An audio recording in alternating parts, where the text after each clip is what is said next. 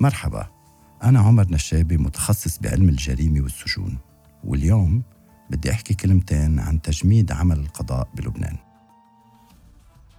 الأزمة الاقتصادية عم تتفاقم بلبنان حالياً ومعها عم بتزيد المشاكل والصعوبات وعم تتكاثر الإضرابات والمطالبات بزيادة المعاشات لأنه الليرة اللبنانية فقدت أكثر من 2000% من قيمتها. الموضوع ما بيقتصر على الموظفين بإدارات الدولة مثل الموظفين بالوزارات والمؤسسات العامة وعمال البلدية. وبيشمل كمان القضاة والموظفين بقصور العدل بالمحاكم. فالقاضي كمان مثله مثل أي موظف بيقبض راتبه بالليرة اللبنانية وما عاد هالراتب يكفي. ومن الطبيعي أنه يحتج القضاة والعاملين بالمحاكم. ويعلنوا الإضراب والامتناع عن الحضور لقصور العدل وللمحاكم وقصور العدل هاي أصلا وضع تعبان. مكاتب القضاة وقاعات المحكمة وأماكن توقيف المشتبه فيهم والمتهمين هيدي بسموها النظارات بحاجة لإصلاحات وترميم وتجهيز. ووضع سيء جدا. قصور العدل مباني مهترية وأصبحت اليوم مهجورة ومتروكة. بينما عدد كبير من القضاة والموظفين عم بفتشوا ليل نهار عن شغل. وعم يستقيلوا واحد ورا الثاني عدد منهم تمكن إنه ينتقل للقطاع الخاص. وسافر البعض الآخر. وفي مين لقى شغل بالخليج واللي قاعد بالبيت بيعتبر إنه القعدة بالبيت أحسن من العودة للعمل. ففي مكاتب القضاة ما في كهرباء والمي مقطوعة عن بعض الحمامات والملفات مكدسة على المكاتب وبالممرات والمستودعات والتليفونات معطلة. وبده القاضي يبرم العدلية كلها ليفتش عن ورقة أو مغلف أو قلم يكتب فيه. وإذا أصدر مذكرة أو قرار أو مراسلة مش أكيد إنه بتتبلغ أو بتوصل لحدا. لأن ما في بنزين وما في دراج وما في موظف يوصل.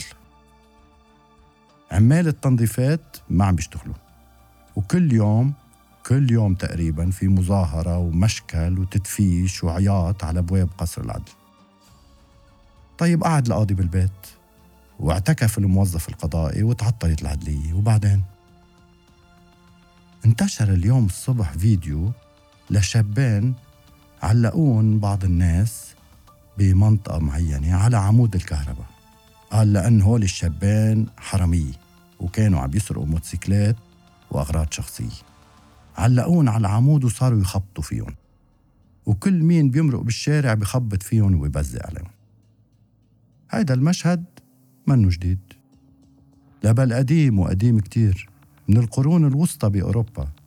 قبل قيام الدولة الحديثة وقبل تنظيم المحاكم وقبل العقد الاجتماعي وتسليم مهمة العدالة والإنصاف لنظام قضائي. ونحن بلبنان اليوم عم نرجع لورا. كل يوم عم نرجع لورا. عم نرجع لقبل كل هول. عم نرجع لشريعة الغاب والأحكام الشعبوية. فصار عنا بعض وسائل الإعلام يعني وكل وسائل الإعلام بلبنان تقريبا تابعة لأحزاب وتجار أو مجموعات طائفية. وهاي وسائل الإعلام صارت هي الحكم وهي المحرض وهي الحاسم. كل وسيلة بحسب مصالحها وتوجهها السياسي أو الطائفي. صار عنا أهالي المنطقة وقبضيات الأحياء هن القضاة. سقط العدل. سقط العدل بسبب تعطيل القضاء. هيدا ما بيعني إنه عودة القضاة للعمل يعني تحقيق العدالة. لا لأنه المطلوب كمان استقلالية ونزاهة وكفاءة القاضي. وهيدا مش أكيد يتحقق بظل نظام المحاصصة الطائفية. بس أكيد أكيد أنه تعطيل القضاء وتجميد المحاكم ضرره أكبر بكتير.